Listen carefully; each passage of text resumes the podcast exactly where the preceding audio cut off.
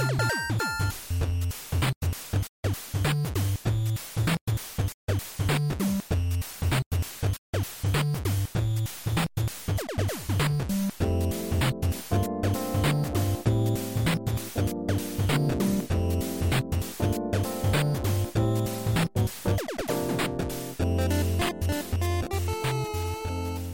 えー、ファミリーステーション第128回です。こんばんは、ドラグーンです。はい、えー、こちら、ヨッキーです。はい。えっ、ー、と、今日は、あの、クリンカーのお休みということで、はい。今日は、あの、久しぶりに私とヨッキーの二人でお送りします。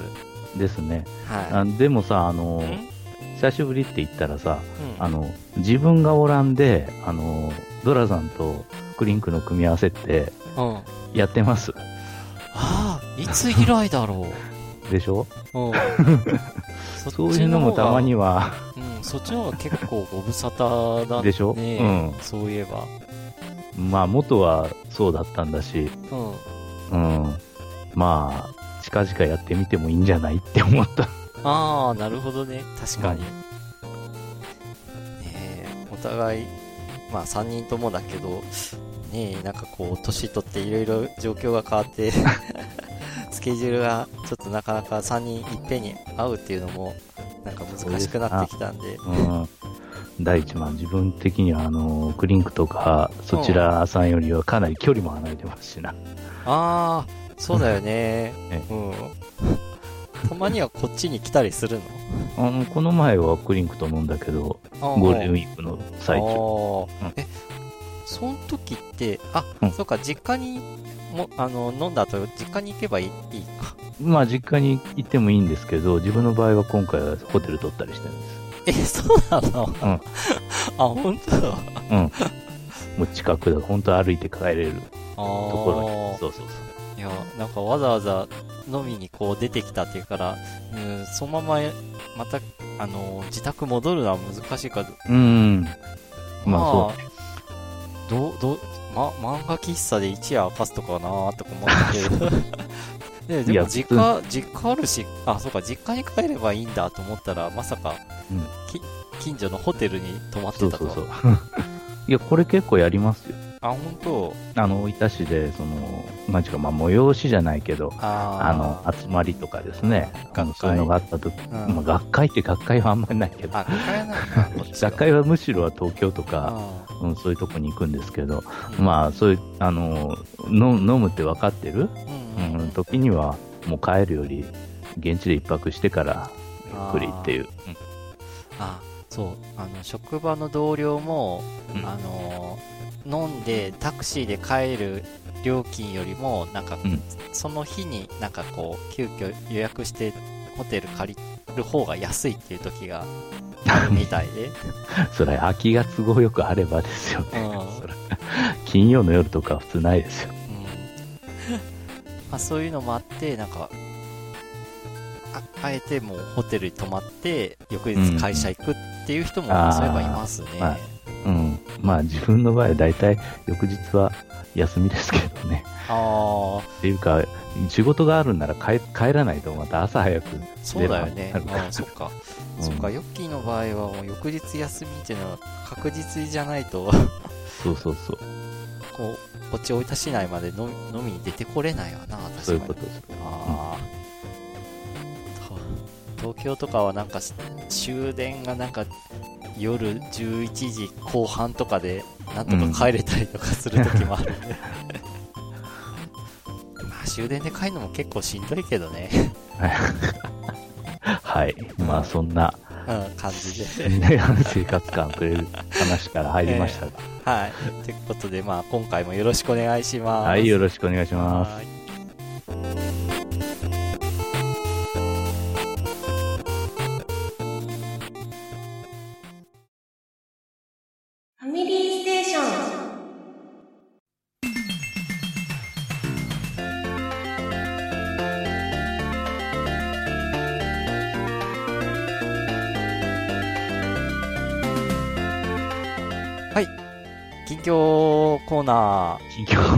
況コーナー？何してましたかコーナーか。うん。はい。あれ、前回の放送か何してましたか？なんでですすけどけども、まあ、私は、まあ、なんだろう。まあ、だ、惰性って言うと変だけども、まあ、相まあ、相変わらず、ポケモンはなんか毎日起動して、あ、ポケスポット回して、とりあえず、あの、ポケモンゲットして、うんなんかなんて言ったらいいかな。とりあえずは、なんかこう、自分が捕まえてないポケモン、もしくは、まだ、なんか進化させてないポケモンのために、うん。あの、ひたすらその、進化のために、同じポケモンをひたすらゲットして、ゲットしたりとか、いう感じのことをしてますね。意外とポケモン毎日起動してるな なるほど。とうん。あとは、あの、前回でも話した、あの、いスマホゲーですけど、イドラファンタシースター、うん。まあ、ストーリーを進めてるっていうよりかは、まあ、一応なんか、毎日ログインボーナス、まあ、ゲットしたりとかして、たまにちょっとストーリー進めたりっていう感じなんですけども、つい最近、あの、なんか、進撃の巨人のコラボが始まって、ほその、イドラファンタシースターの中にあの、エレンとか、ミカサとか、う。あの、リヴァイが、うん。あの、出てくるっていう。で、その、いわゆるガチャ。で、あの、エレンが出るとかなんかなってたんで、う。ほうんほうほうほうと思って、日々、まログインボーナスゲットしてて、あの、スガチャ回すスターダイヤがそこそこ溜まってたんで、うんまあ、まあ、ちょっと、まあ、で、と、一発で、まあ、エレン出ないと思うけど、まあ、ちょっと試しに回してみっかと思って、10回引くっていうのがあったんで、うん。まあ、それを、い10回引くを1回やってみたんですよ。10回引くを1回するっていうのも変だけど、まあ、それ、まあ、ある意味10回引いたもんか。もうやってみたら、なんか、一発でエレンが出てきて、え？ー、嘘出たって。うんこれはたまたま運が良かったのかしら。それとも、たまたまこう、当たる確率がちょっと高かったのかなどっちだろう、それは、それは、確率はちゃんと表示されてるはずでしょ、昨今のああ、ゲームでは。ちょっと、うん、出てるには出てて、確かにエレンはうん。周りよりもちょっと高めにはなってっけど、それでもなんかあの、出る予定のアイテム一覧は結構な量あるから、あうん、10回引くでその1個がエレンはさすがに引か引けないだろうなと思ってたら出てしまって、なんだろう、これ無欲の勝利なのかしらと思って。そういうことってある？あ。まあ、それはあるでしょうんう。確率なんだから。あんまりこう、ガチャって回したことないんだよね。うん、出るときは出る、出らんときは出らんというか。あまあ、もう本当確率ですからねー、。うん。へえ、だからちょっと自分でもびっくりしてしまいました。いやーっていう感じのゲームですかね。うん。うんまあ、あとはもう、毎度、リアルプリンセスメーカーでヒーヒーって。もう、なんか、ほんと、知恵がついて自我が目覚めると大変やね。子供は。で、しかも、まだまだ2歳と半年なんで、我慢っていうのができないんで、うん。もう、いやいや期真っ最中。もう全然制、もう制御が効かないときは本当に制御が効かないですね。まあ、あと半年かちょい我慢すれば、おさ、少し収まるのかなうん、わからんね。4、5歳とかなると。うん。なんかうわ、話では3歳超えると、少しはなんかイヤイヤ期が収まるっぽいことはなんか聞いて、うん。あともう少しかな、ちょっと、とは思ってんですけど、うんう。ん、っていう感じでなんかこう、あの、リスナーの皆さんね、子育てアドバイスいろいろお待ちしております。うちはそうだ。2歳と半年の娘ですね、今後どんなものがこう待ち受けてるのか、はたまた、これから徐々に楽になっていくよっていう、こう、救いのお言葉なのをお待ちしてますんで。はい。ということで、私の近況はこんぐらいで。はい。まあ、といっても自分も、そうですね、ゴールデンウィークから、うーん、まあ、ゴールデンウィーク中も、それは FGO はしてたんですけど、うん。今ちょうどですね、FGO はあの、イベント中か、うん。あの、最新のイベントはですね、あの、うんただストーリーを、あの、進めるうん。進めて、あの、ストーリー、その、まあ、ミステリーで一回前にあったんですけど。そういうような、あの、イベントがあってですね、ほうん、まあ、話を楽しむ、やつですわ。だけど、あの、その、しイベントでもクエスト周回がなくてですね、ほそのね、あの、素材とかゲットするための、アイテム交換のための周回とかいうのが、定番のやつがなくてですう。ね、ほ結局、あの、別に何もやらなくていいという、う。いやそういう風な、ほうえー時期です。ただ、あの、キャンペーンとかがあってから、あの、その、残したそのフリークエストっていつでも回れる、そのクエストがあるんですけど、うんそれを、その、なんちゅうか、消化するために、その、スタミナ半減みたいな、うん。うん、そういう風なキャンペーンやってたんで、うん。で、せっかくだから、あの結構残してたんでですね。あそういうの回すと、結局その、あの、クエストを初回、そのクリアすると石が1個もらえるんですけど、ほうん、あの、回り終わったらですね、あの、石が100個ぐらい増えてました。それでガチャが。が回せるって感じ？まあ、そうです。それぐらい放置しとったんかいみたいな。あ れですあ もうあの、なんちゅうか、メインのストーリー読んで、そのフリーのクエストまで、えー回すかっちゅうとあんまり回る気、回す気が起きないというか、あめんどくさみたいな感じでから。で、イベントはイベントで結構ね、あの、間髪入れずに、あの、出てくるので、うんまあそういうの消化するような、あれにはならなかったんですけども、最近は、あの、ちょうどそういう期間で、まあ、それが意図したものなのか何なのかはようわからんですけれども、うん次のストーリーがなかなか、もう、もう、あの、本、本、本題というか、本筋のストーリーはですね、うん。最終がもう公開されたのが去年の11月なんですよ。ほう。それから、ストーリー、ほとんど進んでないというか。あはあストーリー進んでないっていうのは配信されてない。そうそうそう、新しいのがまだ配信されてないんですよ。あ第2部の3章までで。でから、なんか3章までクリアしてないと、あ。うん。あの、遊べないイベントクエストっていうのは結構出たんですよ。だから。この で、で、それをやってみても確かになんか、ちょっと3章から4章の間のなんか話の、なんちゅうか、あの、緩和球大じゃないですけど、そういう寄り道みたいな。な感じになってて、うんまあ結局、あの、もうあの、ネタがバレるんですけれども、うんあの、2部になったらもうあの、最初の根拠地はですね、うんあの、もう壊滅しちゃってるんですよ、すでに。であ、本拠地？そう本拠地がね、壊滅しちゃうんですよ。うんだでもですね、その2部が始まってから、しばらくのイベントは、その前の本拠地で、うんえーやってることになってる、まあ、過去の話？みたいな感覚で。やってたんで、ほ ああ、みたいな。で、その2部3章までクリアしてないといけない、そのイベント、参加できないイベントっていうのは、うんやっぱ新しいところの根拠地が元になってやってるんう。ですよ。そうそうそう。だから、まあ今回は今後のイベントとかそういう風になるんだろうけれども、うん。まあそれにしては本筋が すこの半年進んでねえし、うん土下するね、みたいな。時が止まってますわ、最近みたいな。あーなんか、ソシャゲって作る側大変だよね。それじゃそう大変ですね。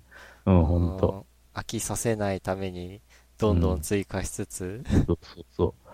まあだから、あの、まあえげつないことは、まあ結局その、ね、あの、じこの自分たちのゲームばっかり、その、うんあの、なんちゅうかやってくれれば、みたいな、そういうふうな。感じであうん。だからまあ、いろいろね、飽きさせないっていうか、他のゲームに手出させないみたいーなあ感じで、ー。いろいろ出してくるんですけどね。まあ今はちょっと珍しい空かどうかわからない。意図的なのか、それとも本当に、あの、間に合わないっていうか、とかできてこないのかわかんないけれども、うんうん、たまたまそういう時期なんで、まあそういうの残していた。うんあの、確かパワーアップクエストとかもね、結構、うんあの、残してるので、そうそうそう。そういうのとか、まあもまあ AP 回復アイテムはまあ石を使うかまだそのリンゴって言ってからイベントで無料でもらえるやつ、うん、スタミナ回復アイテムとかはまだ残少しだけど残っているので、まあそれ使いながら、あの、やってる、あの、残したクエストを今、消化しとる際。逆に言うと、本当この前もちょっとツイートしたけどさ、あの、FCO 以外のゲーム全然最近やってなくて、あ本当にあの、なんちゅうか、あの、他のゲーム機でのゲームの仕方忘れたというか。ああ。ゲーム機か。あれどうするんだっけみたいな。あ、でももうスイッチ入れるのめんどくせえしいいや、みたいな。ああ。ゲーム機か。PS4 いつ買おうかな。あ、PS、もう買うならプロでしょ。ああ、まあ、プロとは思ってるけどね。うん、プロで、まあ、だからな、VR があった S コンバット7やってみたいなって思いもあるけど。VR ね。うん、まあ、しかしもうそろそろなんか次世代機の、ああ、なんか話はなんかちらほら聞こえてくるけど、うん、まあ、まだまだでしょうね、うん、PS。まあ、出たところで多分しばらくは品薄もしくはた、まだ高い効果。なおかつソフトがない。うん、という状況だろうからですね。うん。なんかまあ、まあ個人的にはまあ PS4 でもまだしばらくはいけるかなと思って、うん、いけるでしょう。うん。まあ結局のところ今もう日本、日本で言えばもうスイッチと PS4 みたいな感じですからね。えー、あれ箱は ?Xbox One X だっけ？ええ。は、言いました？みたいな。もう、なんか、頑張ってほしいんだけどないや、悪くはないんですよ。うん、うん、あの、それのね、フォルツァとかもあるしね。うん、まあ、フォルツァはまあ、いろいろ、まあ、あれですけど。フォルツァ面白いです。うん、まあ、まあ、他のゲームはつって、まあ、その Xbox One だけっていうのがあんまりないような。だいたいマルチで出るよね。うん、まあね。Xbox、PS4 と、あと、Steam かな。ああ、Steam ね。うん。で、なんか、スイッチで出る時もあるもんね。うん。ゲームによって。昔じゃ考えられなかったけどな だって、4、3機種、4機種同時発売って感じだよね、大体。うん。うん、だから本当ね、本当 PS1 の時代にね、うん、あの、ファイナルファンタジーが FF につい、あね、あの、PS についたみたいな。うん、そういうふうな。そういう一喜一憂は楽しかったけどな。あ、サタンには来なかったとか。サタンじゃでねみたいな。うん、そういう一喜一憂もまた楽しかったけどな、今そういうのないしな まあ、ちょっとゲーム機自体がね、もう本当、なんというか、その、もう、クラウド化、やっぱ、ずんずん進むでしょうね。ああ。スティームとかもまあ、その走りかもしれないけど、あの、やっぱりその、もう、ディスクっていうタイプがやっぱ、ああ。もう全部、クラウド化。うん、もう、あの、結局データとか、うんうん、ね、サーバーとか全部あっちにあるけれども、うん、こっちは普通にパソコンだけ1台あれば遊べるみたいな。もうそういう風な時代になってくんかな。なっていくかもねっていう。もうそのゲームソフトっていうものを手に取ることが、もしかしたらなくなるかもしれないという。ああ、うん、だって、ゲームショップでゲーム買うっていつ以来かなと思って。うん。まあほとんど買ってないね、ほんと。買ってもあれだよね。通販だよね。そうそうそうそう。アマゾンとか。アマゾンとかでね。うん。うん、そうそう。だからもう。でもダウンロード版もね、豊富に出てるからね。うん。もう結局ゲーム機からもう直接オンラインショップにアクセスして買っちゃう方、という、もうすぐダウンロード始まりできるみたいな。ね買いに行く意味はみたいな。ああ。ほんと。そういう、ああ、なんかダウンロード販売、もうも現物が手元にないっていうのもなんかこう、時代だな、うん、時代ですね。うん、そうそう。これも時代っすわ、ほんと。ああ。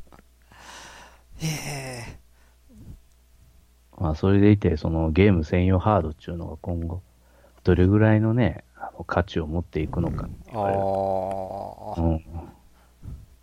パソコンでいいんじゃん、iPad でいいんじゃんみたいになるとね。でも、今の小学生、中学生ってパソコンでゲームするんかな？わかんないですね。スマホは与えられてるかもしれないですけど。ああ。なんか、あんまり小中学生はパソコンでゲームってイメージはやっぱないんですようね。んその辺はやっぱ据え置き機かなわかんない。据え置き機買うぐらいならパソコンってなるかもしれんし。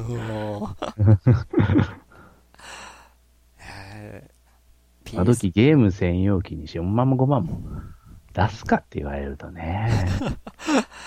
いや、自分は出すけど、うん。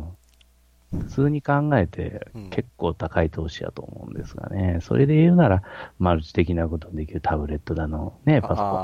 あうん。あ、まあね。を買っちゃったりするんじゃないかなっても思うけど。ちょっと皆さんの意見も、ぜひお便りでいただきたいな。はい。はい。じゃあ、一応近況コーナーはこんなとこで。はーい。ファミリーステーション。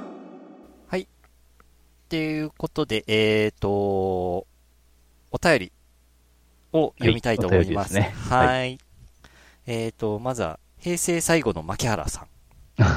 おもう。もう、もう平成は終わりましたね。そうだよな こんばんは、平成最後の牧原です。もう令和になっているでしょうね。はい 当たりです。うん当たりです。そんな中、平成までにドラゴンクエスト11を、えークリアしたい、しときたいと思い、2ヶ月くらいかけて8時間でようやくクリアしました。80時間？おーすごいね。うんあ、早い方？いや、まあ、それなりに楽しんでると思いますよ。あ自分もまあ、あの、総合のプレイ時間100時間ぐらいですからね。あ、ああ、そっか。はいはいえーしかし、なかなかないゲーム展開で驚きました。これは歴代のドラクエをやった人向けの内容でしょうね。うんうん。さらに、ファミコン版でおなじみの復活の呪文があり、エンディングである部分で流れる復活の呪文を入力すると、なんとドラクエ1ができるというのを攻略情報で知ったので、また新たな冒険の旅に出ようと思うので、今日はこの辺でさようなら。牧原の新たな旅が始まる。牧原クエスト1。復活の呪文を入れると、あのおなじみの王の間からスタート。話を聞いて宝箱を取って扉を開けてさあスタート。ん？ああ、ここからゲームをダウンロードするのか。じゃあダウンロードして、あれ？この画面のダウンロード期限は2018年1月27日までです。画面、ドラゴンクエスト to be continue。牧原はそっとコントローラーを置いた。牧原クエスト1完。というわけで、今回の旅は1分で終わりました。へえ。そんなおまけがあるんだ。はい、あります。あ、ちょっと、ちょっといいですか、ドラさん。うん、うん。あの、この画面のダウンロード期限はって言いましたよね、今さっき。あ、あれ？そうだっけ？あ、そうだこのこ。このゲームのダウンロード期限は2018年1月27日までです。そう。失礼しました。へえ。というか、なんか、攻略情報知ったのでって、なんか、嘘テクっぽい話だなとか思ったけど、いやいや本当にあるんですね。本当にあったんですけど、あ、そうか、あった、あったに過去形になるんか。そうです。あったんですけど、さすがにクリアするの遅すぎっていうか、う んえー、ドラクエ11、でも、この期限過ぎてプレイする人って結構いるような気がするけどな。いますでしょうけどね。うんそらいるでしょうよ。おいると思うけど、期限設けてんだ。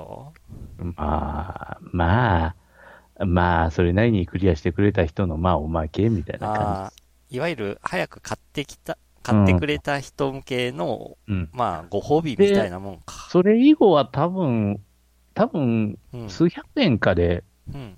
多分売ってるんじゃないのかな。あー、追加コンテンツみたいな感じで？そうそうそうその、ただでうんダウンロードできる期間がそこまでで、そそれ以降は多分数百円分、で別に普通にダウンロードしてできるという、そそういうゲームですね、おそらく。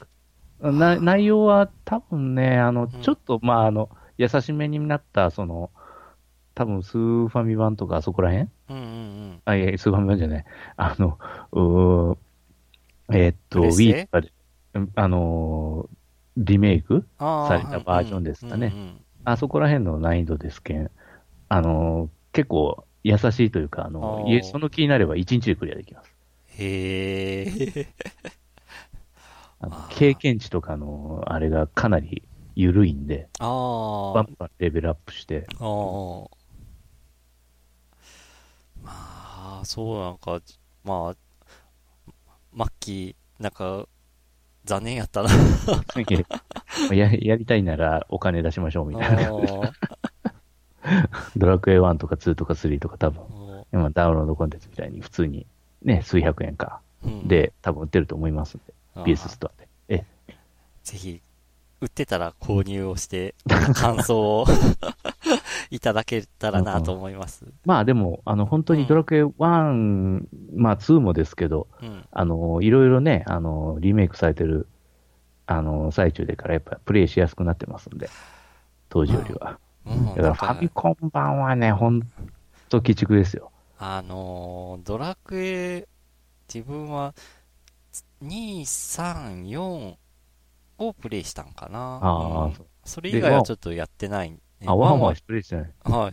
実はワンやったことないんですけど、あーもうあの、元のファミコン版を、あの、えー、やろうとしない方がいいと思います。ああ、あのー 過去にファミステで何回も言ってると思うんですけど、ドラクエ2ファミコン版僕途中で挫折しました。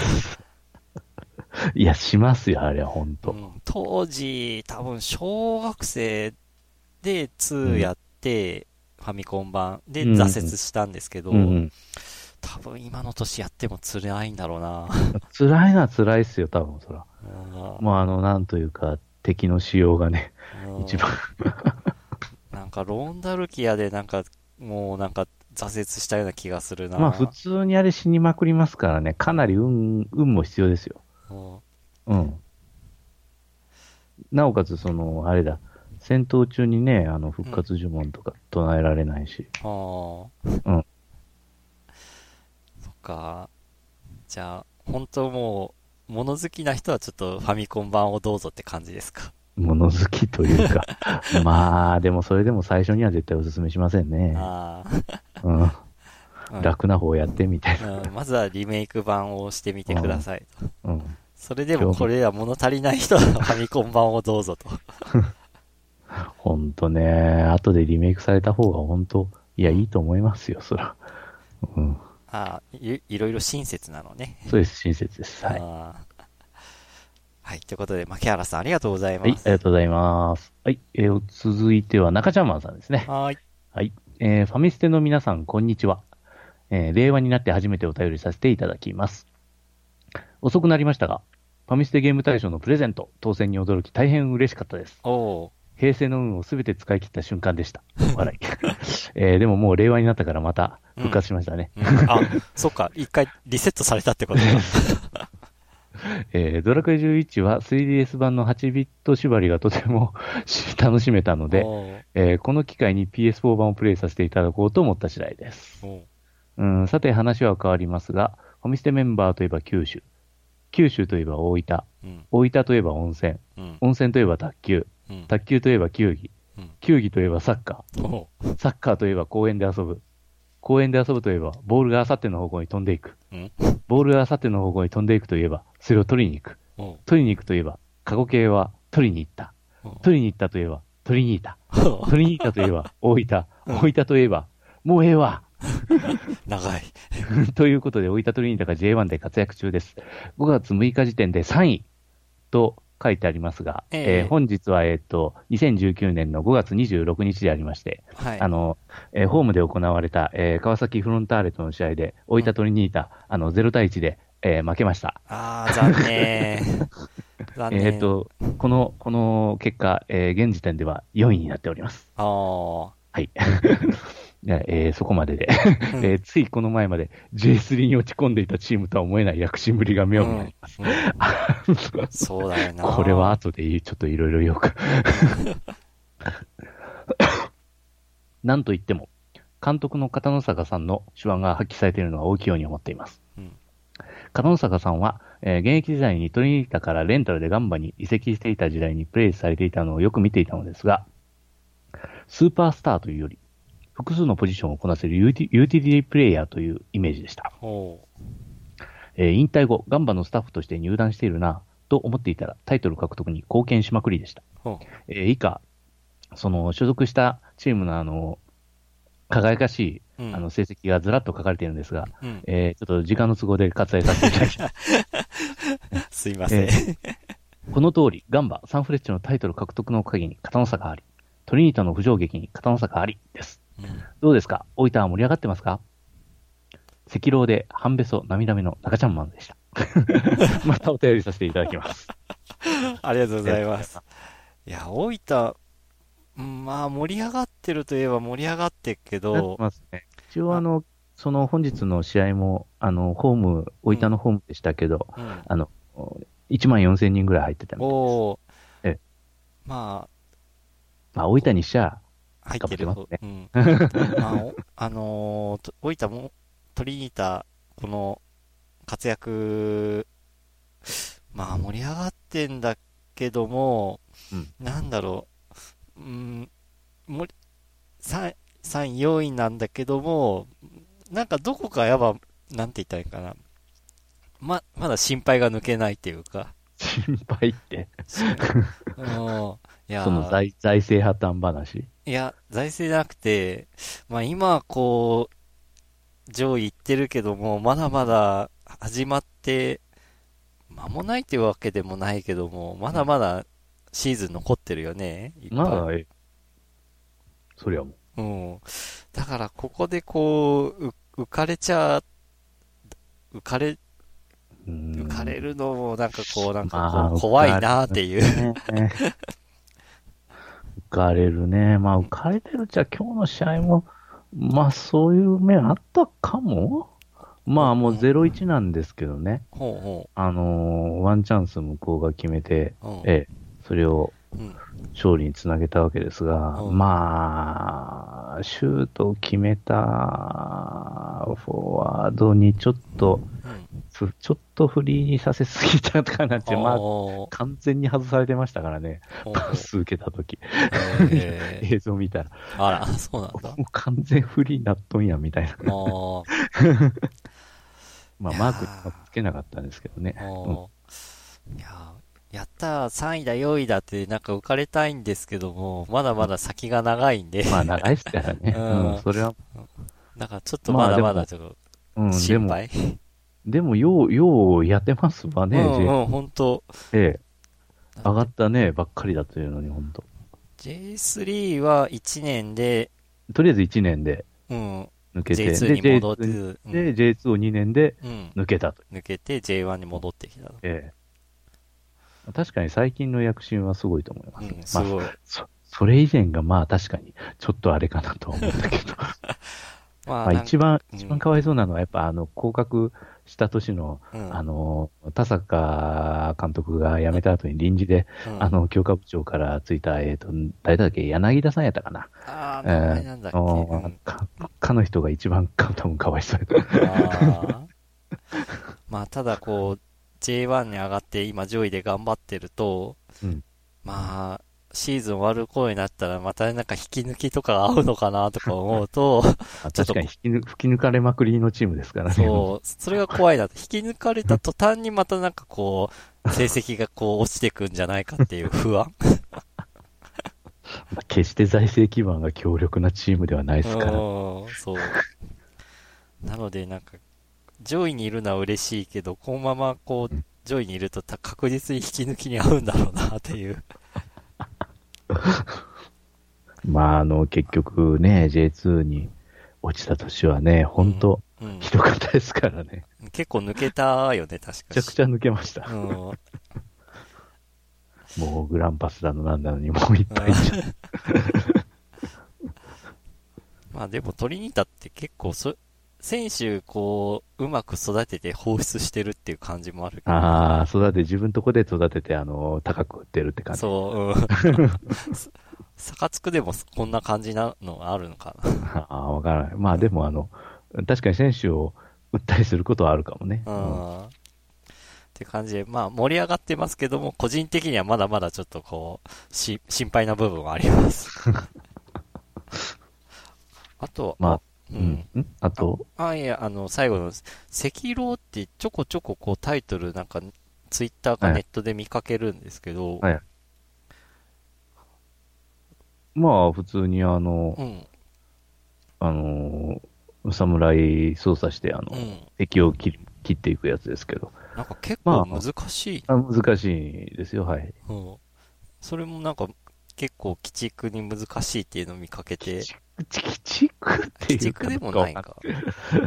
まあ、ちゃんとやれば上手い人はちゃんと、うん。ね、しっちりやってて、まあまあ、やっぱりそのし死にゲーって言ったらあれですけど、うんね、あの、ダークソウルとか、うんあそこら辺の、まあゲームみたく、うん。いろいろ、まあ死にまくるけど、うん。まあ、倒した時の達成感は高いみたいな、ああそんなや。つへえ。うん ヨッキーはこのソフトは持ってない、ね。あ、持ってないです。あむ あの、さ鼻からこういうのはちょっと向かないんで、あ。あ、そうなんね。アクション。そっか。あ地球防衛軍は好きなんですけどね。おー。うん。だけど、このレベルはちょっとなって思う。結構、なんかフロムソフトウェアが作ってるとか書いてあってて、あ、日本です、日本、日本のゲームなんだと思って。うんな。んかタイトルだけ見たときにまた海外製かなとかちょっと思ってて調べてみたら、あ、フロムソフトウェアが作ってるゲームだったんだって。おー。てか、中ちゃんマンさんもドラクエ11話題か。さっきのマッキーもドラクエ11話題だったんで。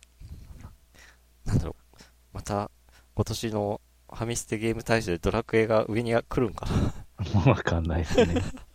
今更って感じもしますが、まうんあ、わかんないですね。もう全然わかんないですね。最近のゲーム事情からすると。何が全然予測できないわ。うん。まあ、確かに赤狼とかはうん一定のね、あの、コアファンいますんで、はそういうゲームは確かに来そうですけど。あなんだかんだ言ってもう 5, 5月終わり、もううん今年も半分折り返そうとしてるんですよね。早いわ。早いなうん。皆さん、なんか今年のゲーム大賞のためにいろいろメモっといてください。メモっとくどころか全然自分プレイしてないけど、FGO 以外。あ やばいわ。ちょっとやばくねみたいな。えあのね、あ、うん。あのー、FGO 以外にうんやったっつって記録してるゲームがうん。4つぐらいしかないんですよ、今。おあのー、神宮寺三郎シリーズとか、ー。うん。あとあの、スイッチで出たあの、偽りの黒真術ってから、あの、荒井清和さんの、あのー、グラフィックでからあの、推理ゲームあの昔のオホーツクに9とかみたいな。あんな感じで進む、あの、本当にファミコンテイストで作ってあるね、あの、アドベンチャーゲームがあるんですけど、そういうのと。えーおー。あとはスイッチのあの、もうスイッチの、そうなんですよね、スイッチ起動しても、うん。やってるのってあの、いわゆるあの、オンラインのあの、ファミコンのやつばっかり。あーあ。復刻、復刻版？復刻版？復刻版って言ったらまあそうですけど。うん。で、それでリンクの冒険とか、うん。突っ張り大相撲とか、あーそんなんばっかりやって。あの、スターソルジャーとか出たけど、自分自分ダメなんです、ああいうの。スターソルジャーやったなもう小学生の時も全然ダメだったけど、今でもダメ。あーそうだよね。なんか、ヨッキーシューティングゲームの話題聞かないないや、全然ダメなんですよね。いやね、あの、スタスターソルジャーも、うん。もう3期あって1面クリアするのがやっとで、なんか最近出たやつで、なんかあの、ステージ8から、あの、フル装備でなんかスタートしますとかいうのはあるんですけど、あの、序盤のね、あの、まっすぐ体当たりしてくる敵に絶対やられる。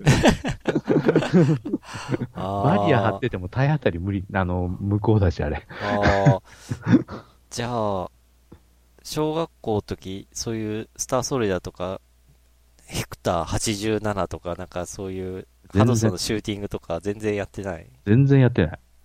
っていうか、やれないよ。おワンステージクリアするのでさえやったら、もう それ以上できないの。それはそのグラディウス系とかでもそうですよ。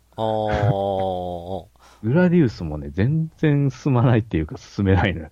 ああ、か、自分、まあ、シューティングがそこそこやってましたね。小学校、中学校、高校。うんまあ、もちろんその、スターソルジャー、あの、ハドソンの黄色いジョイスティック買って、うん。ほんで、あの、と当時のあの、スターソルジャーのキャラバン、全国キャラバン、出ましたね、そういえば。あ小あ学小学生だから。すごい。だから自分がね、小学生の時に、うん多分一周でもできたシューティングっていうのは多分、ツインビー3だけは一周できたんだよね。あーあー。で、はね、むずい。ワンの方がむずい。ワン、ワンをやったけど、うん俺、なんかね、ツインビーで、うん。ディスクで出た燃えろツインビーかな。ああ、燃えるツインビー。うん。あの、その間に出たやつですね。うん。ツインビーとツインビー3の間に。うん。あれす、ね、なんか2週、3週とかやってたような気がするな。おー。うんあれもなんか、あの、唐突にあの、横スクロールのね、あのあそうそうグラディウスみたいな、うん。あれになるんですけど。うん相当遊んでたなおー。と、うん、シューティングで思い出す。あと、まあ、ハドソンのシューティングがそこそこやってて、ヘクター87とか、スーパースターソルジャーとか、あ あ全然ですね。もうあの、ゼビウス系も全然だし。うん。グラディウスも1、2、3、4、あ、5もやったか。と、あと、スクエアが出したアインハンダーっていうシューティングとか、ああともうタイトーのレイストーム、あ、レイフォース、はいはいレイストームレイクライシス、なるほど。ダライアス、ダライアス2、あと G ダライアスと、あとなんだっけ、ダライアスガイデン、う。うんーんと、まあ新しいの言ったらダライアスバースとか。ああ、R タイプ系はやってないんだ。やったやったやった。R タイプ PC エンジン版、R タイプあ1、2そこら辺はクリンクもやってるからね、多分。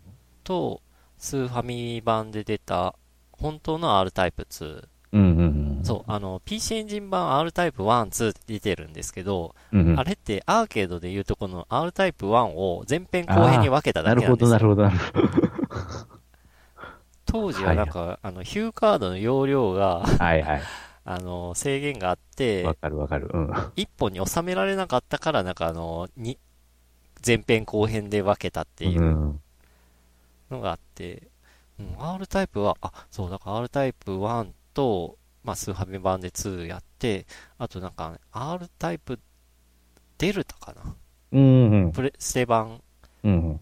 あの、3D 表記になって、うんうんそれもやったね、うん。意外とシューティング結構やってきてんな。うん、あとね、ハドソンで PC エンジンの CD ロムロムで出たうん。ゲート・オブ・サンダーっていうのと。えっ、と、ウィンズ・オブ・サンダーっていうシューティングもやって、うんうんただ、自分苦手なのは弾幕ゲーのシューティング。あドドンパチとかライデンとか、はいはい あれはに、うん、苦手。あ、ガルガとかもそうなんですかあ、ね。イカルガ、うん、イカルガもう、あれ苦手だね。グラフィックとかかっこいいんだけども、うん、苦手だね。ああ、まあ、弾がね、ボンボンうん。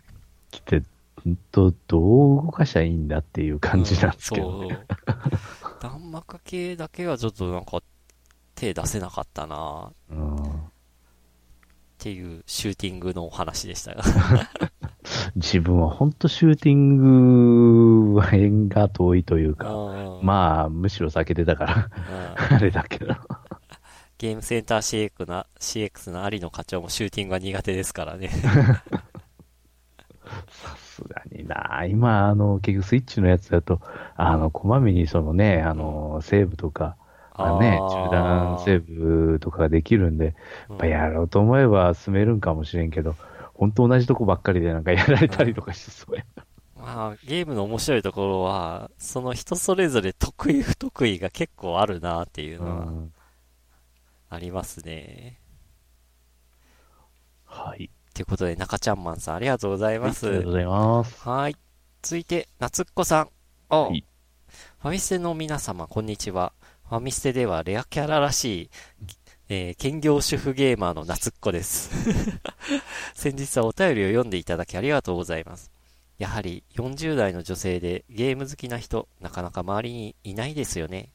動物の森やマリオ、ぷよぷよなら少しは、なんて人はたまーにいるのですが、RPG までやる人はなかなかいませんね。子供の頃は実家が厳しい方だったらしく、誕生日とお年玉以外で値の張るものを買ってもらえることがほとんどなく、ゲームソフトはほとんどいとこが遊ばなくなったソフトをもらっていました。いとこは5歳年下の男の子。なので、キャラゲーやアクションものが多かったです。うん。迷宮組曲や冒険島、おお火の鳥、グーニーズ、筋肉マンなんかはよく遊びました。ポケットザウルスや仮面ライダー、仮面ライダークラブな、仮面ライダークラブは今やクソゲーと言われているらしいですが、結構好きでした。中には、おじがや、やったらしいファミコンマージャン2、シャンファミリーマージャン2、あ、ファミリーマージャン2、上海への道もあり、これでマージャンのやり方を覚えました。お、すごいな。大人になってリアルマージャンを初めてやった時は、わけわかりませんでしたが、かっこ汗。あ、そんなに違うの？いや、そういうわけじゃなくて、うん、その、コンピューターでその、麻雀やってるとさ、ツモとか、うん、あのね、うん。そういうのが別に自動的にポンポン、ね、うんボタンを押すだけでやっていくわけ、いけるわけじゃん。だけど実際に並ぶ、牌を並べる分になると、ああのね、あの、牌の取り方とか、最初のハイパイだってさ、勝手にパンパンパンって、それはコンピューターゲームでなるでしょ、ー、うんそれであれ、ちゃんとハイパイ取り方はね、ありますし、実際はね。おーうん。そうそう。あ、そっか、そういう手そうそう。手手間とかその辺はまあゲーそうそうそうファミコンゲームじゃなないからか。そうそうそう。ああ。うん。さすがにルールは同じだよね。それはルールは同うんじ。それは同じですよ。でも、、あの、例えばね、まあ、あの、実際ね、やっぱあると、その、例えば、あの、泣きって言ってからのね、あの、うんポンとかチーとか、うん、そういうのをね、相手がかけるタイミングとかいうのもそれぞれだし、うん、うん。それでからまた、あの、そこからどうゲームを進めるかとかいうのもね、うん。あの、勝手に考えてくれるね、あの、あの、コンピューターとは違ってからちゃんとそこら辺も管理しないといけないですから。あー多分コンピューターゲームから入入ると、あー。うん、麻雀って、えーそんな感じになると思いますよ。あー実際の麻雀やってからコンピューターゲームやると、あ、これは便利やな、みたいになるでしょうけど。ああ、なるほど。ええあーゲームの方の麻雀しかちょっとやったことなかったんで、リアルはやったことないっすね。あの、つい最近、その、同僚がなんか、リアルで麻雀したって話題を聞いて、うんうん。なんか、ジャンタク欲しいけど高いんだよなとか言ってて、いくらすんのって言ったら、うん十万円とか言って、うんうん。そんなにするんだと思って、あのジャンタクって言って。うん。まあジャンタクっちゅうてもあれでしょ。全自動卓のことでしょ。そうそうそうそう、そうです。うん全全自動卓。うん。あの、雀荘行ってや、あの、遊んだらしいんですけど。もう今や雀雀荘はそれでしょうけどね、ほとんど。結構するのね、あの全自動いや、そら、そらそうでしょ。だって、そんなに需要あると思いませんって。あーまあね、確かに場所も取るしね。いや、それは便利ですけど。うん。はい、流せばちゃんともう勝手にうん形整えてあげてくれますし。うんしかも結構音、ガチャガチャ、音がううるさいっていうのも変だけど、結構音がするらしいですね。だからしますよ。うん。家に置くとき、なんか近所迷惑、ああ、その、アパートとかじゃね。うん。うん。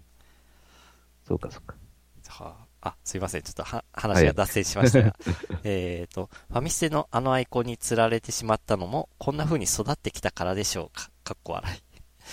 今は旦那が PS4 でやっている、デトロイト・ビカム・ヒューマンをうん横目で見ながら、えースイッチでウィウィザーズ・シンフォニーというダンジョン RPG をやっています。クリンクさんのお話を聞いていて、レトロゲーを始めたのに、もう止まってしまいま、し止まってしまった。クリンクさん、ごめんなさい。それではまたお便りさせていただきます。ってことで、ありがとうございます。はい、ありがとうございます。まあ、クリンンクはクリンクで、ク、うん、あの、WRC ゲーうんうん。なんか制覇の年となんか位置づけてるらしいですから。あ、今年？ええ、ラリあーとりあえずラリーゲーをあラ。リーゲー。ええ。この、旦那が PS4 でやってるデトロイト・ビカム・ヒューマンとか、ウィザーズ・シンフォニーっていうのは知ってます？自分はやってません。ああ。ええ。えー、まあ、まあ、いろいろありますけどうね。ん。え まあでも、上の方で書いてた、あの、迷宮組曲とか、冒険島とえ。か。ああ、それはもうね、ほんと刺さりまくりでしょ、うちら。うん。ねえ。冒険島も結構むずいゲームだったむけどな。ずいですよね。うんあれはちょっと、うん、ゲームセンター CX でも相当苦労してる 様子を見ましたけども。あれは鬼畜だわな。うん、うん、難易度的には。迷宮組曲も結構遊んだなぁなんか。うんうん。あれね、本当わからなかったですよね、当時は本当当時わかんないわかんないなあれ。どうやって進めるんこれみたいな。うんうん。もうまさしく迷宮だよね、あれは。うん。本当井戸とかでも困ったし。あー確かめ、確か迷宮組曲は、自分の連射速度を測る機能がちょっとついてた気がすあるんですあ、ありますあります。はい。うん。タイトル画面でね、連打する。そうそうあーあれ多分まだシュウォッチが出る前かな多分まあ出たか、そうですようんね。ギリ、うんまうんあそんな時期でしたけど、だから、シュウォッチが出る前だったと思うんですけども、なんかそれでなんか連射、自分の連射速度測ってた記憶があります。連射してもあのゲームはあんまり意味ないかな。まあね、うん。あ最初は、そうよね、単発しか出せないからね、ああ。うん。まあ今何気にシュウォッチって単語が出ましたけど、これを、ファミステを聞いてるリスナーの方々だったら説明しなくてもわかりますよね、きっと。きっと分かってくれると思って。まあ、ウォッチっていうね、名前の通り、あの、時計に、うん。ね、あの、ちっちゃいね、うんコントロール型の、コントローラー型の、うん。え AB ボタンがついてて。で、液晶中か、まあ、デジタルの、うん。あれはついてるんですけど、うんまあ、そこに、あの、時計の、あれ、時刻だけじゃなくて、うん。あの、連射速度を測る、ね、うん。機能がついてると。モードうん。っていう、あの、なんて言ったらいい周辺機器じゃないな。周辺機器に繋がるわけじゃうないから。ん。まあそういうなんかこう、おもちゃ？うん。が面白いですね。うん、があったんですけどね。今思うと、あんなもんで夢中になれたのがまだね、あれだったんですけど。もうね、シュウォッチは相当やって、自分は最高秒間22発記録したことありますね。手で。すごいな、それは。うんで、たまたま自宅にあった、あの、肩に当てる、あの、電池式のちっちゃいマッサージ機があったんですよ。ああ。試しにそれでなんか連射やったら、秒間30発いきましたね。本当にそれ、その、うんマッサージ機のあれが 30Hz ってことだったんですか？ね。うんまあちょっと、あのこ、そのマッサージ機とボタンのこの微妙な位置関係で、こう、連射が、あこう、うまくいったりいかなかったりっていうのはありましたけど、あ。うん。まあさすがやっぱ、電動機械はすげえなって思いましたね。生身にはかなわねえやと思って。という昔話でしたけど、夏子さんもは、知ってるかなシュウォッチ。いやーお知ってるんじゃないですかあの普通に。何かシュウォッチで思い出があればお待ちしております。夏子さん、ありがとうございます。はい、ありがとうございます。はい。それではお次へ。うん。えっ、と、お次の方はですね、えっ、と、お初でして、落花生さんという方ですね。はい。えードラグーンさん、クリンクさん、ヨッキーさん、はじめまして。えー40代前半、埼玉県在住のレトロゲーマー、落花生です。おうえー2017年秋から聞き始め、時間を見つけては過去放送も順に聞いています。えーこれまで何度かメールを送ろうと思ってはなかなか筆を取れずにいました。えー127回でクリンクさんのドラクエ2、風の塔、ペルポイネタからの話に 共感したので、今度こそだと筆を取りました。過去キーを叩きましたありがとうございます。あれね。風の塔どこにあるんだとか、うんね、ペルポイ、あれもうどこにあるんだみたいな、そういうネタですわな。うんはい。えっ、と、ファミコン版ドラクエ2当時は小学5年。ほううん。えークラスメートたちはカセット自体を手に入れるのが早く、また好きなだけドラクエをできる家庭環境でした。うんえー自分はカセットの入手も遅く、えーファミコンができる時間も制限されていたので、かなり差をつけられていました。えー学校でのクラスメートたちのドラクエ話にはついていきませんでした。えー逆に現在ほど情報が溢れていなかったこともあり、うんクラスメートたちの会話から聞こえてきた単語単語が自分のクエストの情報になっていた感がありました。ゲームを進めるためにリアル世界で情報収集する反リアルクエスト。おー ペルポイとかロンダルキアへはそんな情報でたどり着いた記憶がありあます。ーそうですよね。ロンダルキアの道へもね、うんど、ど、どこにどうやっていけばっていうのはほとんどヒントがない。まあ、これをこの前もね、言ってましたけど、うんクリンクね。ええはい。えーそれからゲーム発売前にファミ通などで序盤の展開を知ってしまっていたという件。あ 自分はそれが嫌で、確かドラクエ5あたりから事前情報をシャットアウトするようにしました。えーそういうわけで、えーあ、そうか。すみません。ちょっと飛ばす。当時はゲーム誌を見ない、あるいは該当ページを飛ばせばよかったのですが、うん今は流れてくる情報を必死に避けています。うん、そういうわけで、明らかなネタバレはないだろうと知りつつ、ゲーム大賞2017の放送回は、ドラクエ11の手前で中断しています。うん、というのも、えードラクエのナンバリングタイトルは、1からすべてクリアしてきたのですが、ドラクエ8に至って、過去限って、えーキャラクターグラフィックに耐えられなくなりあ、ら。PS2 版を放棄していました。へえ。へその後、えー8を飛ばし、9をクリア。おう 3DS で8が出て、ずっと気になっていた8を克服しなければと手を出したのですが、ーうん。忙しさを言い訳に、知事として進まず、2017年末は愚か。未だに11、まあ11を始められていません。で、10は、えーネットワーク型ということで触手が動きませんでした。おえー最近、Xbox 360以来の据え置きハードとなるスイッチを手に入れたので、ーえー久々にゲームが趣味と言える生活を送りたいと思っています。うん。うん。えーちなみに、360は結婚を機に手放すことを余儀なくされました。あら。あらら、残念。年末のゲーム大賞にも投票できればと。ああ。うんうんえー本当は以前の放送で言っていた大分県の遊び、えー S 県についても触れたかったのですが、長くなりましたので、これで失礼します。今後の更新も楽しみにしています。ありがとうはい、ありがとうごございます。ざいます。ああ。この方、うちらと年絶対近いよね。えーそれはもう近いです。前半。えーだってドラクエだけあって2当時小学5う年って、んこち。ら年代じゃないですか。そう。え自分もそんぐらいだった気がするなえですね。うん、そうそうそうん。う。うん、まあドラクエ、そうですね。確かにあの、情報誌とかも、情報誌しかなかったですね。ああ。うん。なんか、その当時、あれドラクエ3かなあの、ゲーム誌じゃなくて、ええ。あの、週刊誌で、なんか、週刊誌？うん、しゅゲーム誌あの、なんか、今で言う、フラッシュとか、フラッシュって今も売ってんだっけ？わかんない。フラッシュとかフライデーとかもう、あ、フライデー。あ、あのあ手で、れでねうん。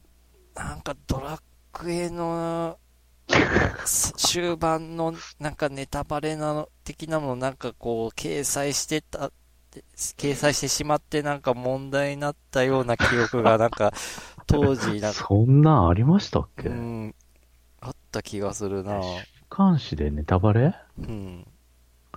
まあ確かにね、あの、自分、そう小学生の時に、うん。あの、大分合同新聞だったと思うんですけど、あの、ドルワーガの塔の宝物出し方とか書いてませんでしたええでそんな連載があったんですよ。ええあの、新聞でそういうファミコン攻略の、なんかこう、そうそうそうコーナーがあったの？そう。で、う裏もやってたような気がします。ええ裏ドルワーがね。うん。いや、そこまでちょっと出たというのか、ちょっと自分も記憶には薄いんですけど、とにかく、あの、ドルワーガの塔のですね、あの、うん宝箱の出し方うん。が羅列書いてありまして、あ、新聞にすごいな、ええ。そんなコーナーもあったんかみたいな。ああ。えー、ドラクエの、あれ、週、え？そんな、あれありましたっけね？なんかドラクエ3だっったような気がするな。へえ。わからんな。そんな事件ありましたっけ？あ事件っていうか、なんか、もちょっと問題になったっていうか、あ。ドラクエ3。そう、ちょっとドラクエ3のウィキでも見てみましょうかね。なんかそういうのあったんでしょうかね。あ、あ、雑誌書籍への掲載。ほうん。う。えー、っと、発売当時ゲーム雑誌などにおいて、えー、っと、終盤の展開に関する情報はほとんど伏せられていた。うん。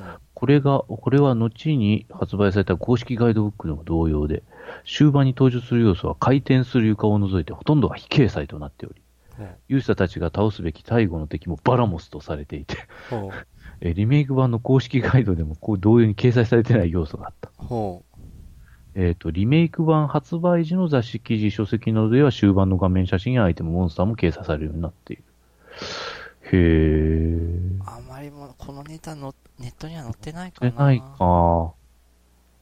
ドラクエ3はなんかあんまり、うーん。なんか、ドラクエ3だったような気がするなすいません。もうあのー小、当時、もう、もう30年ぐらい前の話なんで、ちょっと、記憶が曖昧な部分がありますが、うーん。なんか週刊誌で、え、載ってるっていう感じで、へえ。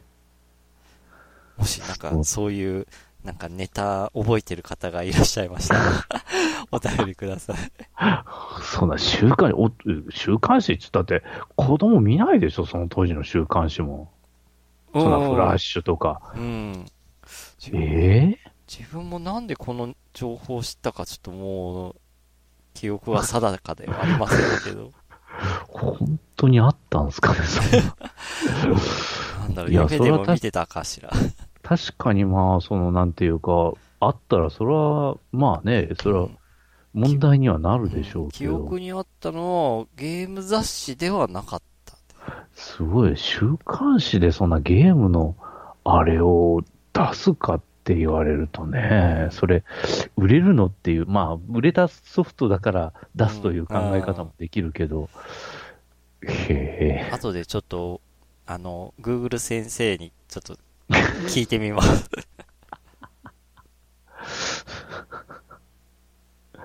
へえ、まあ、昔はもう本当ゲーム雑誌が唯一うのん。攻略情報。あとはあれか、攻略本か。あドラクエ2が、うん。なんか本作のゲーム画面の雑誌への掲載が著作権侵害とされた裁判の判決と解説が判例百選に掲載されて、ええ そんな裁判やられてたのか。え。難易度に関してっていうところがやっぱ面白くてですね、ドラクエ2。ほう、なんて書いあてるの？のうん本作は特にゲーム後半で重要アイテムを持つ人物うん。の、うん、ほにゃららの発見が難解とされたこと。えー序盤から雑魚敵が強い。えーダンジョン、ロンダルキアの洞窟のトラップの多さ。ルビスの祠の発見が困難。えーそうですね、あれ、あの、1マスしかないですからね。え、ルビ海ス。、海、う海の中に1マスしかないところの祠。いやー覚えてない。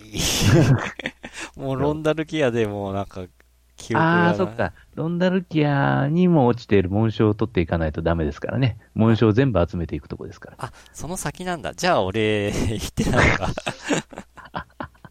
えー最終ダンジョンの2階へ行くヒントがない。はああ、はい。最終ダンジョンっていうのは、あの、某、あの、城でございますわね。はいはい。結局、あの、ハーモンの城のほうほう2階に行くヒントは、絶務でございます。はい。本当に。おーじゃあ当時、運任せで行ってたんかいや、運任せっていうか、何らかの情報がないと絶対ないけないですよね。うん。だからどっかから聞いたみたいなね。あー最終ボスの指導が、完全回復呪文ベホマを使用する。ほ これこれ、あの、うん、あの、結局あの、ヒットポイントがですね、指導でも多分255ぐらいしかないんですよ。あ、そうなんだ。そうそうそう。それでかなと思うんですけど、まあ、やらしかったですよね。でも、ここら辺も運次第。あで、リメイク版は使用しない代わりにヒットポイントが多くなっていあ。るああ。ことなどから、あ最高難度のドラゴンクエストと評されることもある。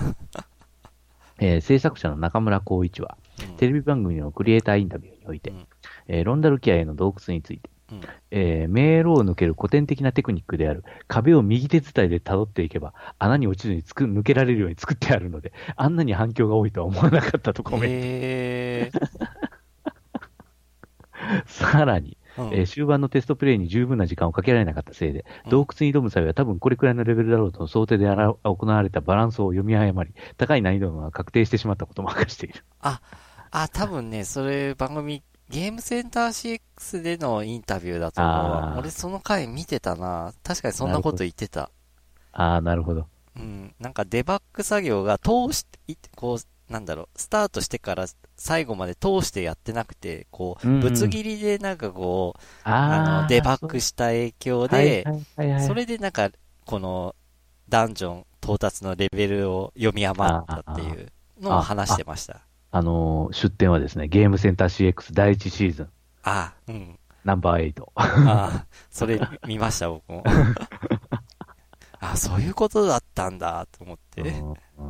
まあ、いろいろファン、ねこのファミコン版のドラクエ2に関しては、うんいろいろ。逸話がありますね。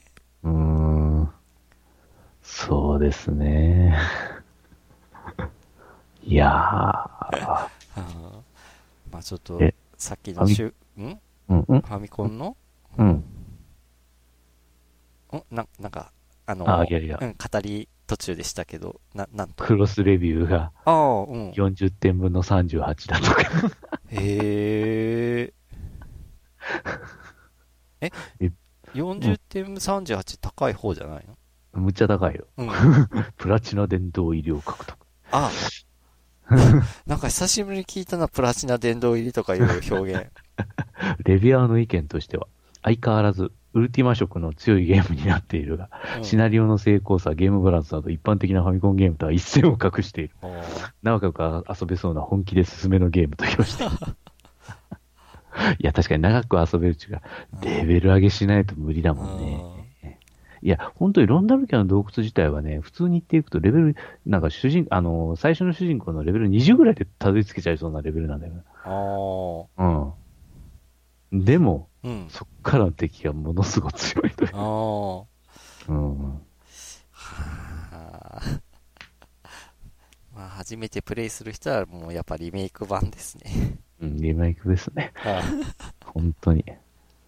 あー、あー、そっか。あのね、はいやっぱ、この、なんちゅうか、このドラクエ2の BGM っていうのがまた、あの、結局あの、うん。あの、歌詞付きの前提でおそらく作曲。されたような、この道我が旅とか。あの、ラブソング探してとか、あーあねラブソングを探しての歌は、なんかどっかで聞いたことあるな。え、まあ、多分歌詞探してみれば多分どっかにあると思いますけど。これの元歌を、元歌を持ってる人はいるんだろうか。ああ、だって、元歌っていうか、当時 CD なんてあったのかな？ないよね。レコードか。カセットテープ。おーあ、そうか、カセ、そうか、カセットテープって手もあるか。うん。ああるかどうか。ー これで iTunes であったら面白いんだけど、iTunes ストアであったらないやろ。そらないと。思う。ただ、この道我が旅とか、あの、リメイクのね、あのー例えばルーラっていう女性の二人組とか、そういうのが歌ってるリメイク版はありますけど。でもね、確か最初歌っあこの道我が旅ってさ、こ確かの道わざ、我が旅ってうんうん、どんなんだったっけ？ん？この道我が旅。あれ、どんな曲だったっけ？どんな曲だったんだこの道我が旅ってやつですよ。え？え？エンディング。エンディ、え、ドラクエ2のエンディング？エンディングに流れる。まあもちろんね、ドラクエ2のエンディングではそれは歌は流れませんけど。あ、ていうか、いや、それ以前にドラクエ2クリアしてないし。あ あ、そうかそうか。それだったらわかんね うん、わからない。え。でも名曲ですよ。おー。へラブソング探してはあれですよね、復活の時うん間うんうんなんですけどー。う。ん。あれはまあ、定番だよね。うん。ドラクエネタでこんなに話が広がるとは。まあ、昔のドラクエですが。まあ、ドラクエ未だにね、ほんと。うん。ねえ、だって、いやまあ、10 11作目もすごい良かったと思いますよ、ほんと。まあ、できればね、続けて本当は出してほしいけど、そろそろあの、うん。あのー堀井雄二とか、特にあの、杉山浩一氏が相当なお年でして。ああ。えー、杉山浩一さんもいくつぐらいなんかな？だからもう80代でしょ、あの人。はあ。もう多分確か今年88じゃなかったっけ？ええ元気ですけどね。も見る限りうん。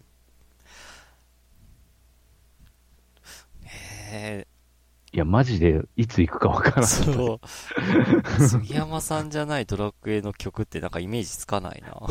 いよね。まあ、だ、あの、結局い、11もさ、ところどころに昔のドラクエの曲入ってたでしょ。あれ、あれ、うん、あれよかったけどね、ほんと。あ、こんなとこで流れるみたいな。あ、懐かしいとか？そうそうそう。おあ、この場面でこれ持ってくるかみたいな。ー。おとマジで流れ出した時はもうマジで涙ぐるんだもん。へえ。あ、あ、あ、あーそれで、あの、牧原さんの言ってた、これは歴代のドラクエやった人向けな、うん向けの内容でしょうねって、うんそういうことなんだ。うん、本当に。うん。ああ、うん。納得。へえ。今のところドラクエ最新作、最新作の話なんて出てないよね。ああ、その、ドラクエ自自作ですか？うん、そうそうそう自。作の話全く。うん。うん。だから出るかどうかマジでわかんない、次。ああ、そっか。うんドラクエ10がちょっとオンラインっていうこともあってね。ああ。まあ、でもまだプレイしている人はしてるんかな。いや、まだまだおるでしょ、そおまあ、その、Wii とかはもうなくなっちゃったけどさ、あ最初 Wii で出たもんね。あ。あ、あ、ですよね。あの、なんか子供向けの時間帯はなんか、むなんかこう、接続無料、うん無料とかうんなんかそういう話題がありましたけど。ああ。そっか。いやーしかし、うん。うん、ほんと自作は出ないかもな。ドラクエ。うーん、ファンは待ってるんでしょうけど。待ってるけどね。ほんとね、もう本当に今のメンバーで出せるとしたら、本当あと一作が絶対限界だから、あもうそれ以後が、その作る人が、あ。うんあ、の、例えば違ったりでからドラクエに関しても多分ね、あうん、昔から知ってる人は違うっていうだろうし。あ。あいや、まあね、本当のこの、ね、堀裕二とうん杉山浩一と鳥山明のうね、んうん、そういうふうな、あれはもうさすがに無理だと。ドラえもんみたいに作者がこう亡くなっても続いていくっていうのは、まあ、あるでしょう。ある、可能性としてはあるでしょうけど、まあ今のその、ファイナルファンタジーとかがね、うんまあ結局、もうね、当時のね、作った人間の、ああれじゃないから、うんもうそりゃそうなんですけど。まあでも、でもドラクエに関しては、ようようここまでやってきたよなっていう気はするっすよね。うほんん。ようようこの30年余り、これで作ってきた。たよねっていう。うん。そうだよな、もう30年以上経つよね。うん。もうほとんどライフワークみたいなもんだろうって感じだけど。そのね、制作っていうか、うんね、杉山浩一とかにもそうだけど。うん。いや、ほんとね、杉山浩一は本当ゲームミュージックでこういう、そのね、オーケストラっていうか、そっち系の、あれをうん。ね、見事にっていうか、このゲームに、ね、まあ持ち込んだりって、まあ最初は音源が音源だから、あ限られてるんだけど、それがまたかえっていい味出してるっていうか。なんか工夫したっていう話はなんか前聞いたことあるな。うんファミコンの音色用に工夫したって。うんうんっていうのもあるし、うん。あと当時だからなんか、ファミコンの BGM、うん。オーケストラにした時に違和感ないように作るっていうのはあんまりなかったらしいから、うん杉山浩一さんはなんかその辺を意識してなんか作ったって、なんかどっかで書いてた気がする。なるほど。うん、オーケストラにしても違和感ないようにってういう。ん。なるほど。しかし、まあちょっともうここら辺にしときましょうか、ドラクエ。あ、そうですね。さすがにね。はいあと一通メールありますんで。落花生さん、ありが、ありがとうございます。はい、ありがとうございます。はいまた、え、お願いしますね。ははい。で、えっ、と、続いて B さん。はい。えー、帯状方針、大変ですよね。いやー、まあ、自分は幸いにして、そげえ大変ではなかったですけど、やっぱまあ、うざかったですね。あ、本当ですか？痛み、痛みうざかった。B さんによると、数年前になってしまって、えー、寝るのにも苦労しました。うん、あの、人によってはかなりすごい感覚が来るので、ええそれはわかります。帯状疱疹ってどんな感じの病気かわかんないんですけど、い痛いんですか？まあ、あの、痺れ痛いですね。あなーった、出たところが。あの、神神経に沿って出るんですけど、まあ、大抵出やすいのは、多分あの、体の体幹って言ってから胸とか腹の、あの、両方出ることはほほとんどないです。稀です。片っぽだけにですね、あの、ある日突然その、うん帯のような、あの、分布で、皮疹がバッと現れて、うんで、そこがもう、まあ多分皮疹が出る少し前からですけど、うんなんか痺れた感じとか痛い感じが。へえ。か あの、水疱瘡にかかってですね、うんそれを自然治癒で治したような方は多分、うん。その後1回は出る可能性があります。へえ、ちょっと自分、水疱瘡とか、記憶にないですね。まあないです。大体かかっ、みんなかかってますけどね。うちらの年代とかはね。おワクチン打つよりかは多分かかってるでしょおう。うん、で、それ、もう結局その、そのウイルスに対するその、なんちゅうか、ーうん。特効薬はもう昔はそげえなかったですので、まあ今や、今はもちろん治療薬ありますけれども、ほで、多分治療されてない、えー方がね、結構最初の時はいたんで、で、ううん治ってもその場合、自然治癒で治った場合、うんどっかに潜んでるんですよ、ウイルスは。ほう、ほで、それがまたそのストレスとかそういうのをきっかけに出てくると。あウイルス、移るの？まあ、移るっちゃ移りますけど、あ、はい。移るんだ。ヘルペヘルペスウイルスですからね。まあ、ちょっとこの話はもういいですか。あ、そうですね。はい。えーじゃあ続いて、続きで、相変わらず、ソシャゲの毎日ですが、プレイ時間はゲーム機でやってた頃より増えているのではと思うほどに各ゲームがイベントや集会でプレイヤーを拘束するようになってきましたね。うんパソコンで艦これとサブディスプレイに、えー戦車道大作戦。スマホではスタミナの回復に合わせてデレステ、デレステか、ゆゆゆいか、えー、とじともというマルチタスク状態。ほう。リアル、リアルタイム性があまり要求されないからできることではありますが、時々何をやっていたのか忘れて処理を間違えることがあります。これもまた新しいゲームの遊び方だなぁと思っています。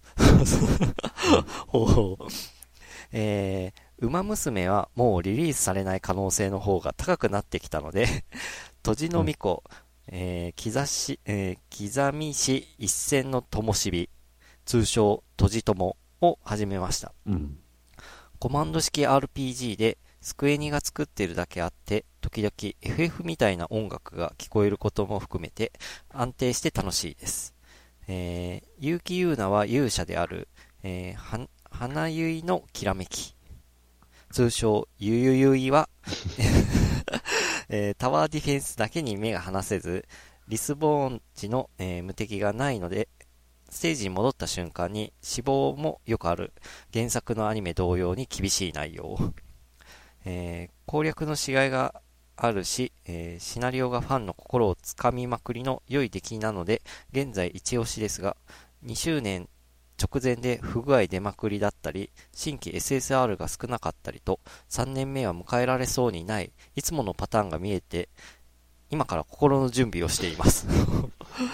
サポートの対応が早くて親切なので、もったいないですけどね。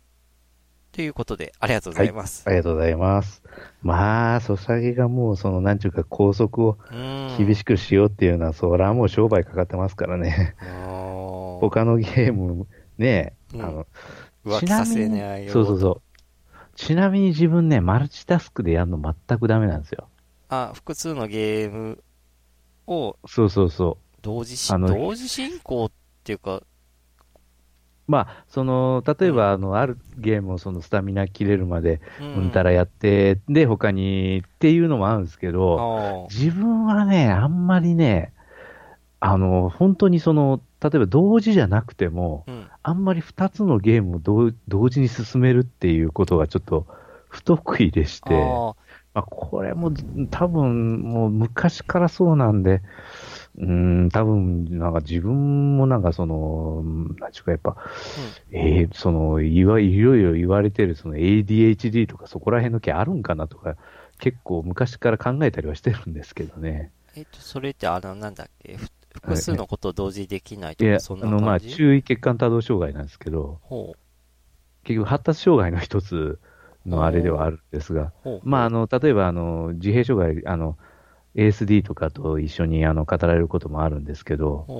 あの、なんというか自分の中では、うん。その、ワーキングメモリーっていうか、その。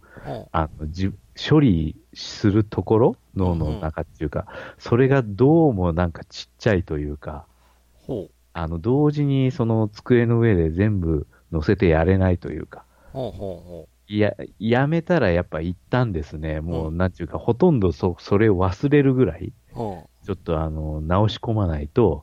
他のものに手出せないっていうか、そして、でうん、そういう他のやってたら、じゃあ久しぶりにこれやろうかっち、あの、引き出そうとしたら、うん。例えばどこまでやってたんだっけ？が全然思い出せなかったりとか。結構すっかりやり方忘れてたりとか、あそういうことがあるんで、その一つのゲーム取っかかってですね、うんそれクリアするまで、あ。うん。他のゲームにちょっと手出しにくい性分なんですよ。ああ、まあ、僕も、そうですね、複数同時になんかゲームってあんまり進めないですね。一、つやってたらなんかまあ、ある程度クリアするまではなんか他手出さないって感じですかね。手出さないんですよね。特に RPG とかだとなんか似たようなあシステムあ、と、なんか違う戦闘の仕方とかでから、うん。マジでごっちゃになる時があって、あ、もうこれちょっとやっぱりふ、あの、クリアするまでやめとこうみたいな。そうすると本当にあの消化速度ってうん。かなり遅くなるんですよね。うん。要はこれが終わんないと次進め、あの次のソフト手出せないってことそうそうそうそう。まあでもあの、男性女性脳の、なんかテレビでやってた面白い実験で、男性と女性の脳の作りの違いで、男性は、どう、なんか同時に複数のなんかこう作業ができない。女性はできるっていうなんか話があって、女性はなんか電話しながら、なんか、そその実験は、なんて言ったらいいかな。男女のカップルが電話うんしてるんですよ。うん。で、女性は電話しながら、なんかこう、部屋を掃除してんですよ。で、うん男性は、へ電話してる最中はもう、とりあえず、椅子かソファになんか腰掛けてずっと喋ってると。うん、で、実験として、それを逆にすると。男性がしゃ、電話しながら掃除をする。女性が電話ししてる最中はもうじっとしとく。っていうのをさせたら、うんもうなんか、男性がなんかうまく会話が繋がんなくて、結局なんか男女の会話がうまくいかないっていう結果が流してました。だから男性は何かこう、電話しながらこう作業をするっていうのが、要は複数同時進行は女性に比べて苦手っていうなんか実験やってましたね。ほなんか女性は本当なんか喋りながらなんかいろいろできるみたいですね。う。ん。うん、これはなんか男女の脳の作りの違いってなんか言ってましたけど。知らんけど。でも確かに電話してる最中なんか、他のなんかこう、部屋片付けたりとかそういうのってなんか、自分なんかできそうにないな。普通はしないな。うんっていうのを、だ今その話聞いてて、ふと思い出しました。マルチタスクが苦手マっていうルチタ。スクね。まあ、まあこれも性分だから仕方ねえかなと思うけど、まああんまり生涯にちょっとゲームできなさそうにないよね、みたいな、そういう思いを、うんうん、抱くときもあります。まあ買って本当に積むゲームとか本当はやっぱあるしな。積むゲーム。だからもう RPG とか最近のやり出すとやっぱ平気でさ、遊び尽くすまで100時間とかあ費やすことも稀じゃないかなっていう。自分がもう最後にハマった多分 RPG なんてオクトパストラベラーですけれどあも、まあ、やっぱ優に100時間超えてるんですよ、プレイ時間。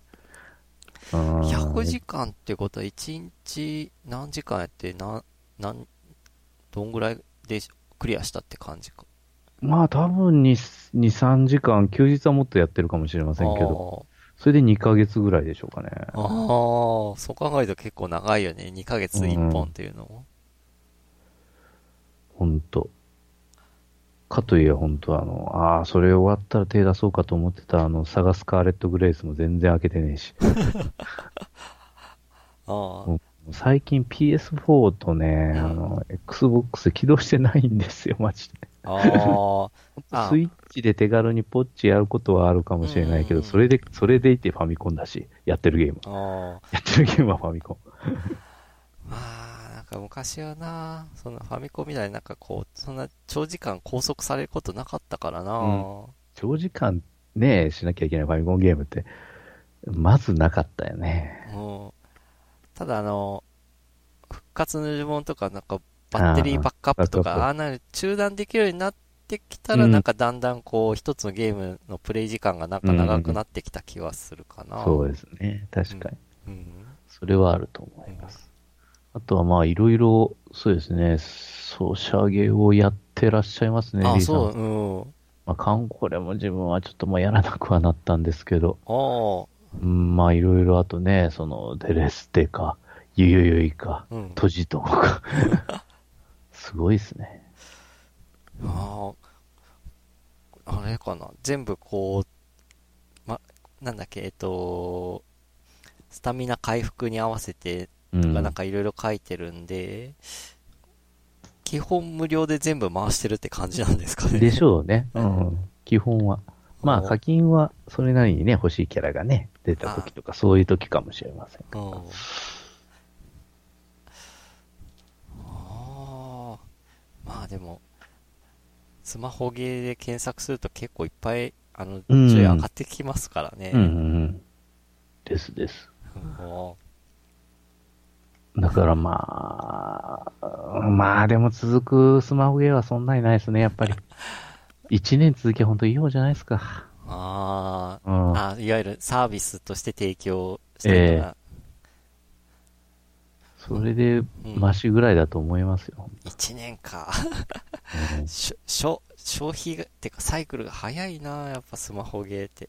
うん。もう今やスマホゲー作りゃ売れるなんていう時代じゃないですからね。ああ、ほんと。今スマホゲーだけど、昔はね、なんかガラケーの、なそうそうんて言ったらいいなんて言ったらいいんかな、ブラウザーゲーなのかな、あれ？そうですよねスマホのブラウザーゲうん。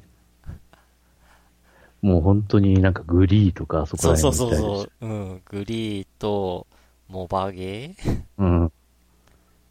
が、あんな感じでしたね。だから当時は、モバゲーとグリーのテレビ CM いっぱい流れてたな、それで。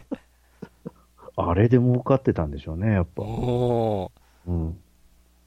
なんか釣りゲーだったりとか。あったあった。うん。当時はあれでいっぱいみんな課金してて、その2社、グリーとモバゲーがウハウハでしたが、うん。気がついたら、うん。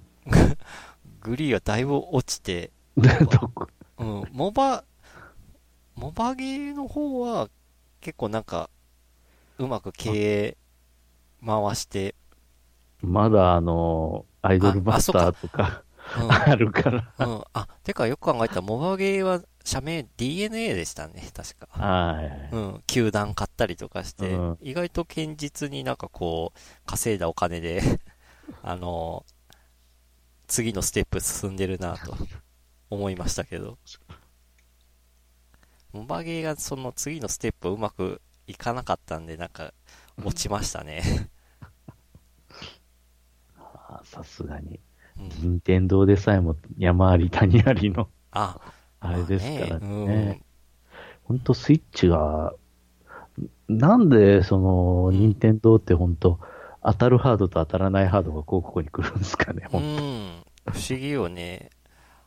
64がだダメだと思ったら Wii で復活してうん、でもまあ、Wii ゲームキューブ、ゲームキューブとかもありましたけど、うん。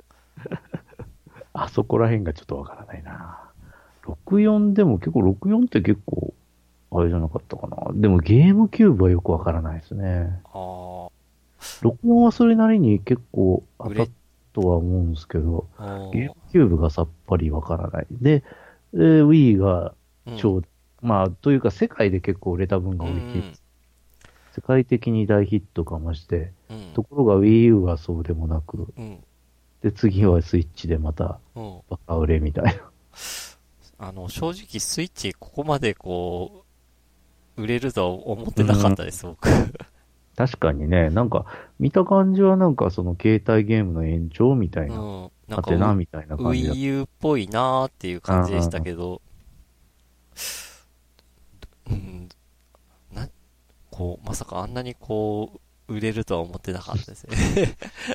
まあ、初期に出たソフトのやっぱ出来も良かったですけどね。あやっぱあの、まあ Wii U でもこれは出ましたけど、ゼルダとかですよね。ブレスオブザワイルドとあ、か。ああれはすごくやっぱ出来がすごい。まあさすがゼルダって言ったらあれだけあ、ど。うん。ああ、そんなスイッチももう出て何年経つのかもうかなり経ちましたね、それ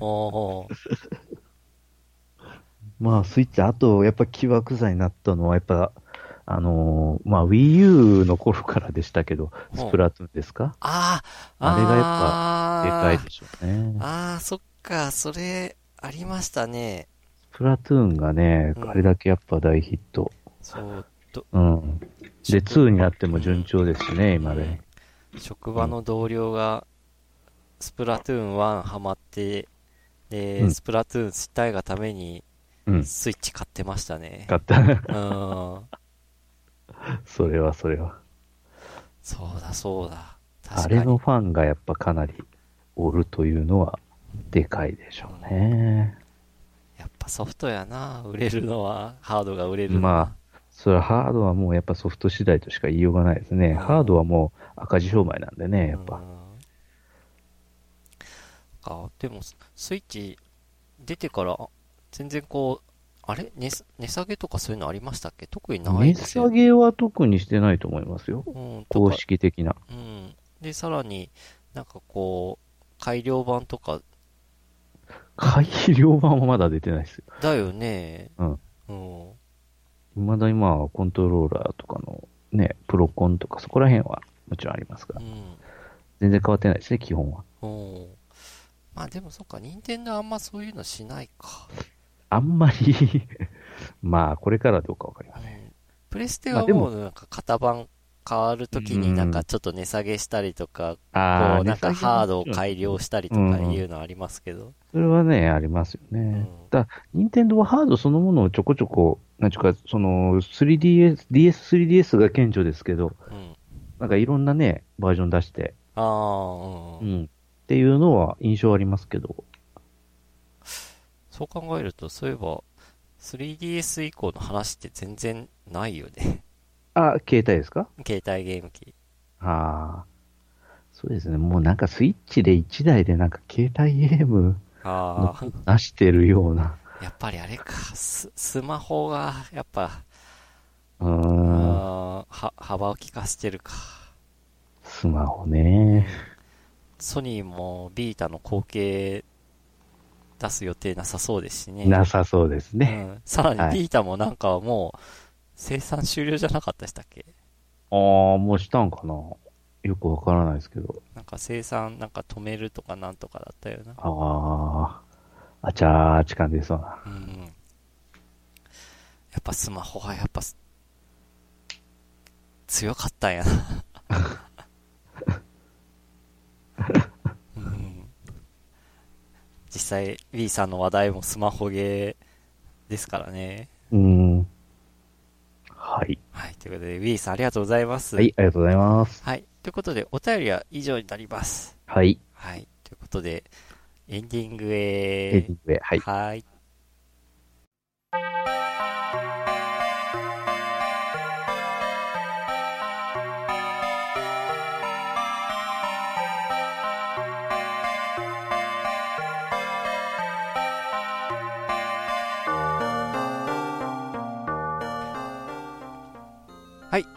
エンディングです。お疲れ様です。お疲れ様です。ああ。ということで、まあ、あのー例のごとくお便りお待ちしております。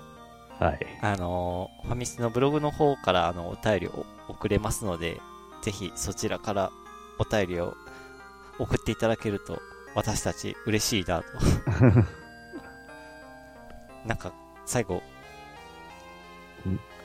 なんか語ることありますか？まあ、結構なんか、お便りの通じで語っちゃったんであれですけど。うん。まあ、語るとしてしたら、暑い。暑いっすね。ほんとね、ほ北海道で39.5度とか。うん、5月としては、うん、最高気温。うん。えー、大分県でもなんか35度を記録したとこもありますしね。うん、だって昨日か一昨日ぐらいまでは大分の、た大分県の竹田市とか、その辺がなんか全国の中で一番暑かったとかいう。話題が出てましたが、あっさりと北海道に今日抜かれて、北海道に行かれました。しかも大分よりも、あのー、緯度経度どっちだ？が高いところ、寒いところの方が気温が高かったっていうう。ーん、そうですね。すごいですよね。あんなとこでうん39.5度とか出るとか思わなかったです。だってさ、北海道って冬はとことん寒くて、そんで夏でこんなに暑いって、どんだけ北海道の方々自然にこう試されてるんだろうっていう。自分寒いのが苦手なんで、ちょっと北海道はす住めないなとは思ってたんですけど、うんま。さか北海道で全国1位の気温を叩き出すとは思いませんでしたね。下、下の方ならまだしもね、上だからな。うん。上。うんヨッキーは暑いの寒いのどっちが苦手？どっちも苦手ですけどね。まあ、強いて言えば暑い方がまだマシでしょうね。ほうほうほうほう。寒いのはかなりきついなという。今住んでるとこって、結構暑いっすよ。あつ暑いあ、冬場はどう？あ冬場は寒いっすよ。やっぱ山の中っていうか、あー、はいです。まあ結構山間部ですから、うんやっぱり寒いっすよね。うんただ、降雪はほとんどなかったですね、昨シーズン。あうん。ー夏場も暑い？暑いっす。暑いですよ。結山構。の中、山の中だからなんか風が心地いいとかそういうのはあんまりない？なんかね、下手に盆地みたいになってるからですね。ああ、ああ、盆地か。それが、多分難しいな武田市も同じような感じだと思うんですけど、盆地ですからね。山あいの中にうん平地っていうか、そういうところが盆地ありますから。うんなんか山間部は、なんかちょっと標高が高い分涼しいイメージはありますけど、そういう、そこまで高くもないし。まあそうですよね。だって、大分県でいうとこの湯布院とか、日田とかしょっちゅうなんか気温高い数値叩き出して、冬は冬で寒い数値叩き出してますからね。あれこそ盆地ですからね。そう。うん、そんなもんですよ。あまあ、皆さんもちょっと体調、そうですね気温の変化によええる体調を崩されないようお気をつけください。はい。ってことで、まあ、今日はまあ、この辺でっていうことで。この辺でですかね。はい。はいということで、皆さん次回まで、次回まで。さようならさようなら